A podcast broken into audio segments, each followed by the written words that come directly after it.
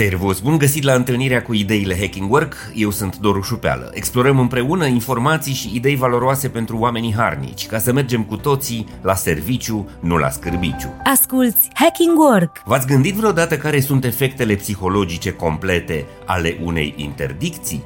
Ce se întâmplă în mintea unui copil când îi spui că nu are voie să intre într-o anumită încăpere sau să cotrobăie într-un anumit dulap?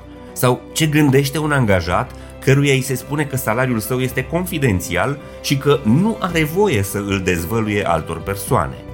Descoperim astăzi cum interdicția produce de cele mai multe ori efectul contrar celui dorit – fiindcă omul este o ființă curioasă și, de cele mai multe ori când îi blocheze accesul spre o anumită informație, aceasta devine brusc mult mai interesantă. Ideile Hacking Work Un documentar video realizat de redacția Recorder, care prezenta situații imorale și ilegale din sectorul achizițiilor publice din România, a fost suspendat de la difuzare pe YouTube, fiind reclamat de un cetățean particular. Rețeaua de distribuție video lasă aceste decizii în seama unor programe automate, iar contestația făcută de jurnaliștii de la Recorder a fost analizată de un decident uman și, ca urmare, reportajul a fost repus în circulație.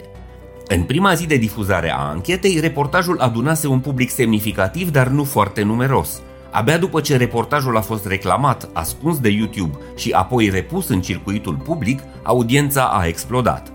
Interdicția a generat interes și nervozitate în spațiul public, iar oamenii, aflând că acea anchetă a deranjat niște persoane implicate în sistemul corupt de gestiune a banului public, au devenit foarte interesați să cunoască povestea.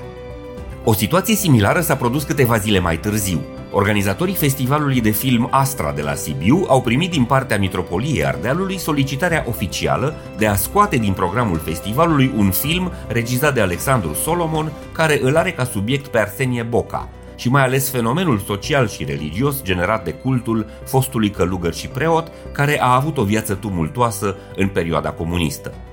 Filmul rula deja pe marile ecrane în unele cinematografe de la noi – dar putea trece relativ neobservat de majoritatea cetățenilor dacă nu ar fi existat această inițiativă de cenzură din partea unor lideri ai Bisericii Ortodoxe. Ei bine, tocmai intenția de a interzice proiecțiile în cadrul festivalului de la Sibiu a atras nu doar mai multă simpatie pentru film și autorii săi, ci și mai mult interes pentru a vedea filmul. Fenomenul acesta este deseori numit efectul Barbara Streisand și da, vine de la un eveniment în care a fost implicată celebra actriță.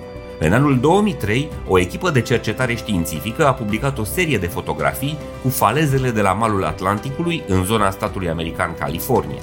Cercetătorii doreau să demonstreze fenomenul de eroziune a malurilor și cereau adoptarea urgentă a unor măsuri care să oprească fenomenul. În câteva dintre fotografii apărea absolut întâmplător și vila de pe faleza din Malibu, deținută de actrița Barbara Streisand. Deranjată de publicarea imaginilor, artista a dat în judecată oamenii de știință pentru violarea intimității și a cerut ștergerea fotografiilor de pe platformele unde erau publicate.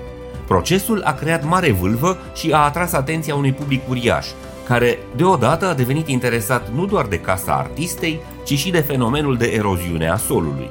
Barbara Streisand a câștigat procesul, fotografia a fost ștersă, dar cauza oamenilor de știință a devenit brusc importantă pe agenda publică. Este efectul pervers al interdicției. Distribuția crește, mai ales dacă intenția de cenzură vine din partea unor personaje cu notorietate și uneori cu foarte puțină credibilitate în subiectul respectiv.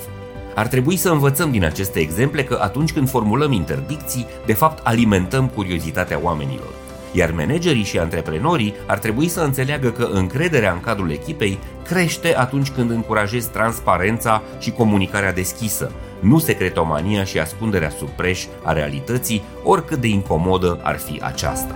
This is Hacking Work! Sper că și astăzi ți-am fost de folos cu ideile Hacking Work. Eu sunt Doru Șupeală, îți mulțumesc că ne asculti și ne susții. Descoperă online newsletterul, podcastul și produsele multimedia Hacking Work. Să ne reîntâlnim sănătoși, voioși și mintoși și să mergem cu toții la serviciu, nu la scârbiciu. Servus!